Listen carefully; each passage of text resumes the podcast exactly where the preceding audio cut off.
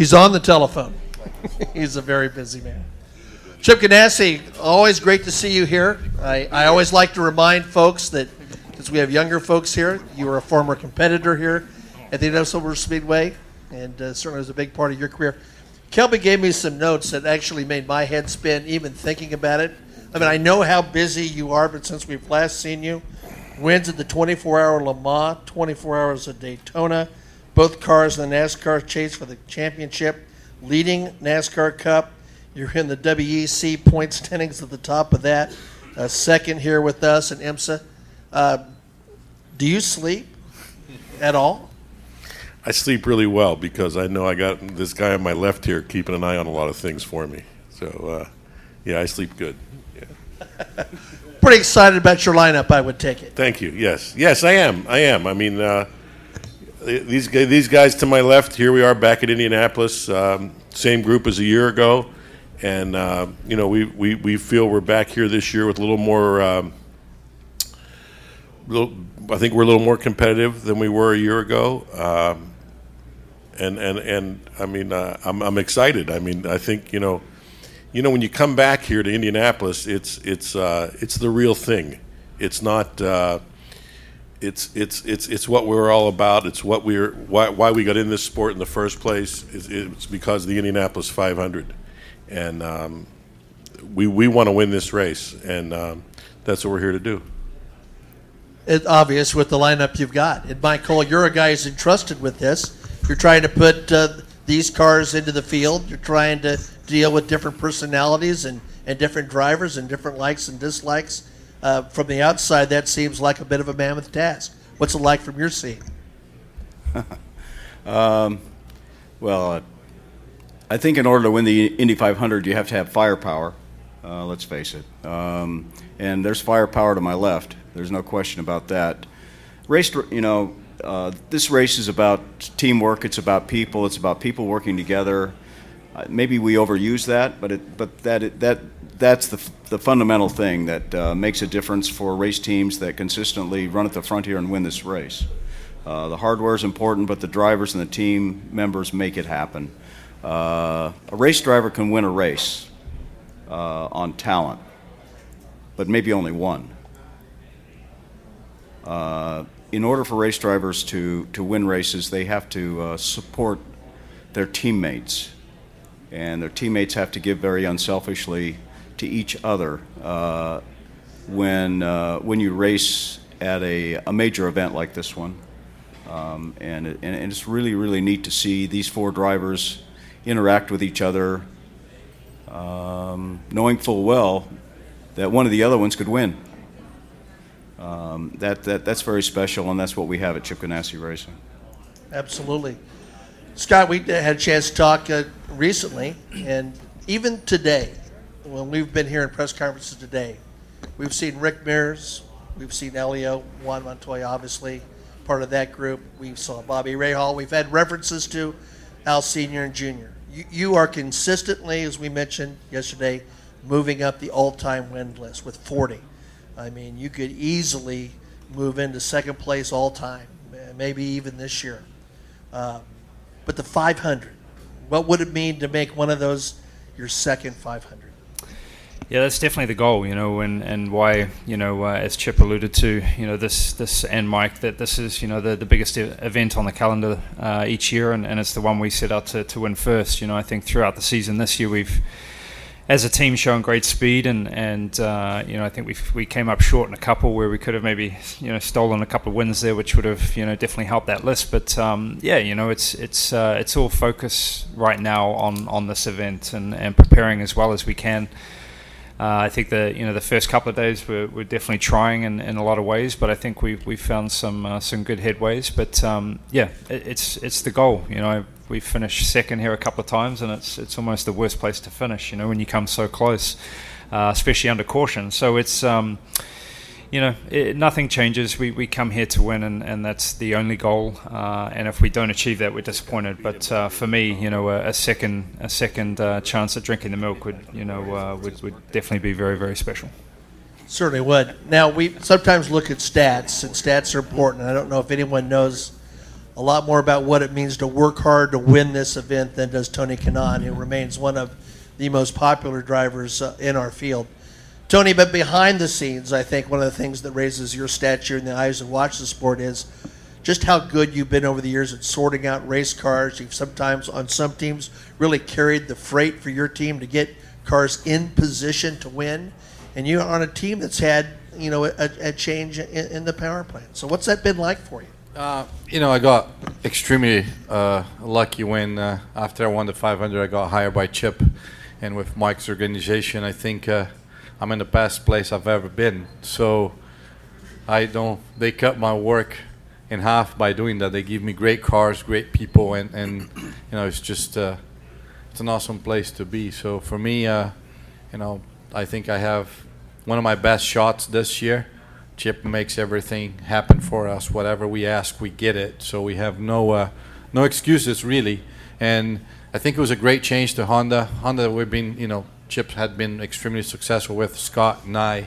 I mean, I spent a lot of years, you know, I was Rookie of the Year with them. I won my first race with them. I won the first IndyCar race for them, first pole they had. So a lot of history there. So it's nice to be back. They have given us everything we need to be able to perform. So now it's going to be up to us. It's great to be back here. It's always the first goal in our team meetings. Chip always says, you know, what's the goal? The goal is to win the 500, then go win the championship. So that's what we're here for. Very good. Now I'm going to move to the driver that's a little closer to me right now. I take a look at the two gentlemen who just talked, Charlie. Obviously, we're talking legends already in the sport. They may not think of that as in that way, and yet I think perhaps overlooked. If we take a look at your performances here at Indianapolis, you've had some really, really good races. Now with this team for some time, I would have to think that makes you feel like you have a platform to win this thing. Well, I think anytime you're in a Chip Ganassi Racing car, you have an opportunity to win the Indy 500. All of these guys have talked about it being a goal, and now in my seventh attempt to qualify for the Indy 500, it's a lot of fun. I love racing around here, and on race day, the fact that it's a 500-mile event, it's challenging mentally, physically, not just for us as drivers, but especially for the teams, the guys on the stand, the engineers, the strategists, the guys, the crew that go over the wall. I mean, that focus that they need for those 6, 7-plus stops is critical to the job we do on the racetrack. When you're going a football field a second, every second or tenth of a second in pit lane matters, and when you have a team that's put together by Mike and Chip, you have those opportunities, and you just have to go out and make the most of it. Some of the best advice I think Chip gives us and reminds us is that if you have a car to win, go out and win. But if you have a car that's good for second, go out and get second. That's a little different here at the Indy 500 because it's about going out and winning. Sure is. Now, Max, if I'm thinking about you, one of my favorite all-time stories is Scott Goodyear's rookie year here, and he was given the advice when he walked out to the grid to never look up. But unfortunately, his wife squeezed his hand so hard when she saw the crowd on race day for the first time, he looked up and he was just overwhelmed by the experience. It can be daunting and overwhelming, but you put together a really solid run last year with a 15th place finish for a rookie. That's something to be proud of. I expect that, or I think that you would expect maybe a little bit more this time. Yeah, no, I had a great time last year. It's I've done some big races, Le Mans 24 Hours, Monaco Grand Prix a number of times, but this one stands out. And last year, you know, it was the 100th running. It was the biggest race we've ever had here. But to me, that was still incredible. But and I think the crowds this year are going to be just as big, so I'm not expecting any less. I think we've got a better chance this year. I feel more comfortable with the situation and the car I'm in, so I'm really, really looking forward to it. You know, the crowds and the people who'll make the race. But this is the one I want to win. If you win this race, you can relax for the rest of the year because Chip's going to be happy with you for the rest of the year. So, yeah, I'm going to work as hard as I can. I feel like we got the car in a good place yesterday, and yeah, I can't wait to be here on the 28th of May and be zooming around. We're walking Brookside of the room, and Bruce has his hand up. Susie, I'm just going to point out, Max, that the look that I saw from Chip may have said that was a little overstated, that he'd be completely happy the rest of the year. Go ahead, Bruce. A question and a follow-up. Charlie, yesterday you were number 2 in no-toe speeds, and Scott, I believe you were 6th. Of course, today when you get the added boost, it's going to change, but how much do you look at that more so than any other speeds that you run? I think, you know, coming closer to qualifying day, that becomes the focus. You know, I think we did sort of an average changeover last night and just did sort of, I think, one or two sims. But it's always difficult to read too, because any kind of second that's different on the no-toe chart, you know, changes your speed significantly. So, you know, I think it's a good balance to try and figure out where you may stand and what, you know, position you're kind of racing for. But today and obviously, you know, tomorrow's when it counts, or Sunday. Yeah, I just echo what Scott said. We did a couple of simulations yesterday, and I think on my, I think the no-toe filter, at least when we were looking last night, said about 7 seconds, and we were pretty quick. But at the end of that run, you know, the last lap or two didn't count because we were within 7 seconds of a toe. So we look at it, but we also discount it because we know in qualifying we're the only car on track. And Chip and Mike can weigh in on this, because they use the no-toe filter. When you do a qualifying sim today, are you looking to get spaced out from other drivers? And if so, when everybody's trying to do a qualifying sim today, how difficult is it to get the proper spacing? Well, you know, on Saturday when Brian Barnhart gives the instructions and your driver leaves the qualifying line, the only wind on the racetrack is all the crew members that just exhaled. You know, there's no toe on Saturday. And so I think we have something to build on. We did find out yesterday. We kind of knew during the week what we have, but we found out yesterday we have really decent cars here. And but that doesn't guarantee us anything. Whether it's a 7 second toe or a zero toe, it doesn't really matter, because on Saturday it's all about these four people over here. It's what they're going to get out of their cars for four given laps, and you're weighed and measured right there. From a driver perspective, how hard is it to do a qual sim today? I think today is going to be fairly tricky, because obviously the conditions are sort of, we're not quite sure how it's going to be and when the next wave of weather is going to come in. But I think it is challenging. It's always fairly unpleasant when you start taking the downforce off, because you know you're gripping that wheel a little bit more, you're carrying more speed through the corners. But again, if you're going quicker, you've got more downforce. So today is quite crucial to feeling ready for tomorrow. I think we have a good car to do it. But again, you don't really know how many people were practicing yesterday, race running or you know qualifying. So lots to learn. But Ganassi never give us a poor car.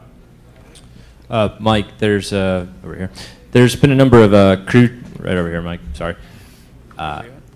There's been a number of crew swaps you guys have made within the team this year. A couple engineering switches, a couple other guys moving around. How does moving crew within different cars help kind of give them a new, not necessarily new lease on life, but a new chance to kind of new working environment on, say, the 9 car instead of the 83 or the 10 instead of the 83 or what have you? Well, we're lucky we have quality people in all positions, so we can do that. But what it does is it provides fresh thinking, even though the thinking is in the same room. And it's all about the interaction of people. That's what teamwork is all about, and teams of people are all about. They have to pinch each other every day.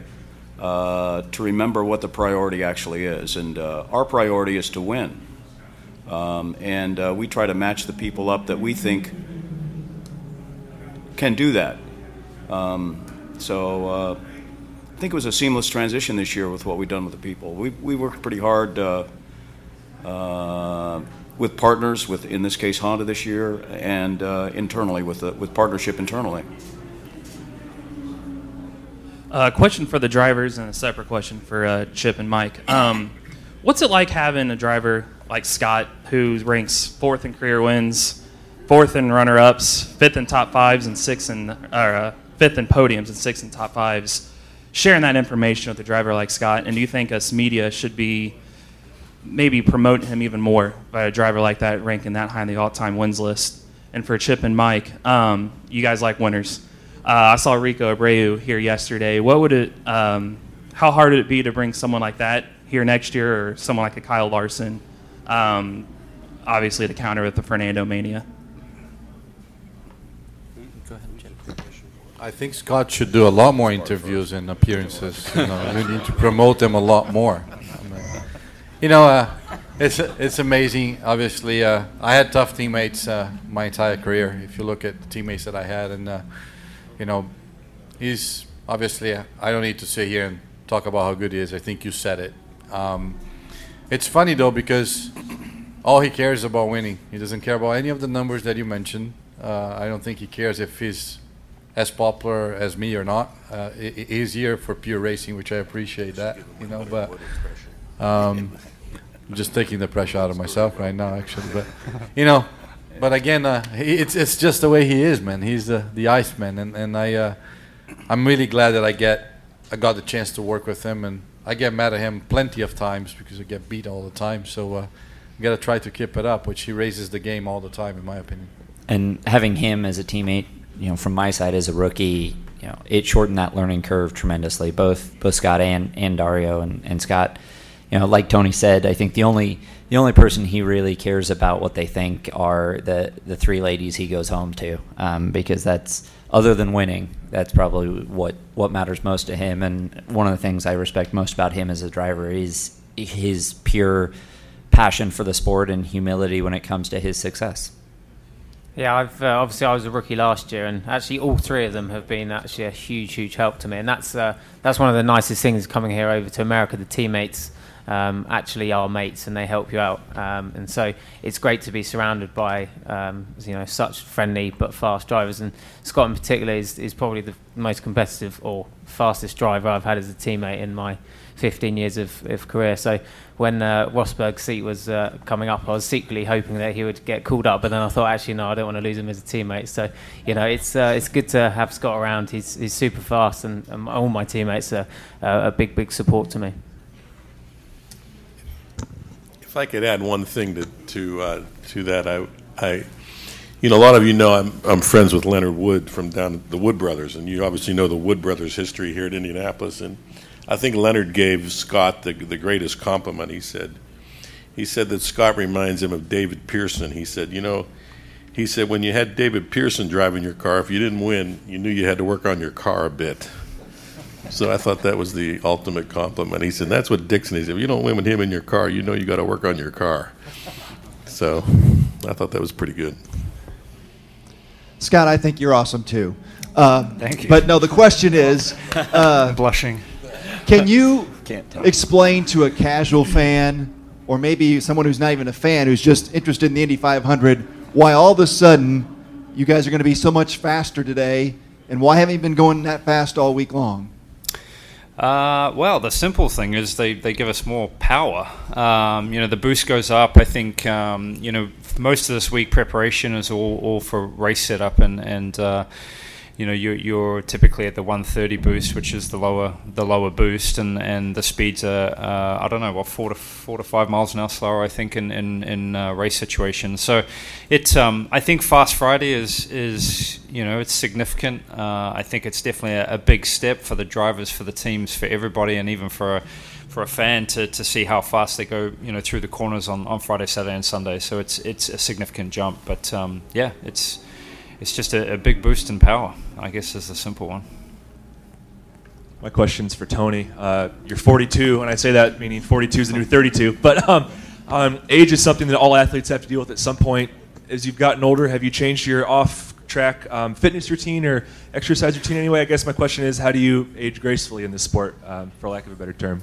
You got to work double, you know, because the young kids they don't have to make much effort anymore. You take longer to recover, and obviously, I always took care of myself, so I didn't really feel that transition. I don't feel, I mean, yeah, it's just a number. I still, in my head, if I'm still competitive, it doesn't matter how old I am. And I think the guy on my right there, the day that I'm not competitive, I won't be sitting here beside him, so he'll give me the wake-up call. So all I try to do is to use my experience, obviously change it a little bit as far as I work out, just because... Be more effective, you know. When you're young, you just think you have to work out all day. It's going to make you a better driver, and that's not just that. So, you know, it was pretty seamless as far as aging. I really don't feel that way. Scott and Tony, this one's for you. You guys have won the 500 before. What kind of mental edge does that give you going into qualifying in the race next Sunday? Well, I guess it's maybe a sense of relief. I think that was the biggest feeling I had when I won, when we won the race in 2008. Was, you know, you're coming here with a great team year and year again, and maybe you might be one that never gets the opportunity to win here. So I think. It's such a significant piece in my career and in my life that you get to achieve a victory less than maybe 70 people have ever done in a lifetime. So it's, and I'm not sure it's an edge. Every year is very different. The target constantly moves. You know, the situations change. How the race plays out changes. I think you... because you've had the sense and the feeling of that victory, you want it that much more again. So I think it even maybe adds to it. I don't know. That's my personal feeling. Yeah, to me, as every year, it's like the first year. I mean, I don't get to think that I won this thing until Monday. If everything goes wrong, I might to say, all right, well, at least I won one. You know, that's the way I really think. But up until then, I still get as nervous as I was in the first time. I still want to win as bad as if I had won. So, obviously, during this month, a lot of people remind you that you won, which is great. But to me, up until the checker flag flies on next Sunday, if I win, great, I got another one. If I don't, the only thing that I said, all right, well, at least I get a chance to, I'm already part of this. Question to Michael. Earlier in the week, we had this wind situation. Is it technically possible to set up the car, put this wind into account, or is the aero package so sensitive that maybe you have no idea what to do when you such an extreme wind situation? That's a good question. I think the car is aero sensitive every day here. But what happens if it's windy like that on race day? We went out and we ran a lot of laps, because what happens here is your setup is different every day you run here. It's not the same 2 days in a row. So people sometimes say to me, "Well, you're done with carburation day. You're going to put a cover on the car now and wait for Sunday," and people then think you roll it onto the grid and off you go. Well, in fact, what the engineers do on Sunday morning is they try to compare track conditions on race morning to what it probably was like at one day during the week when you practiced. It could be a wholesale change on the car on that day. You could change everything. And the driver just drives it because he's driven the car in those conditions on a particular day with that particular setup. So we ran in the wind. It's not fun to do. It's scary. You don't want it to be like that on race day, but if it is, you have a lot of confidence in your setup. So, and yes, you do learn when you run in the wind. We've got two questions queued up, and then we'll stop leaving that. Let's just say that everything goes off this weekend without being interrupted by weather. How many attempts do each of you expect you'll be making Saturday?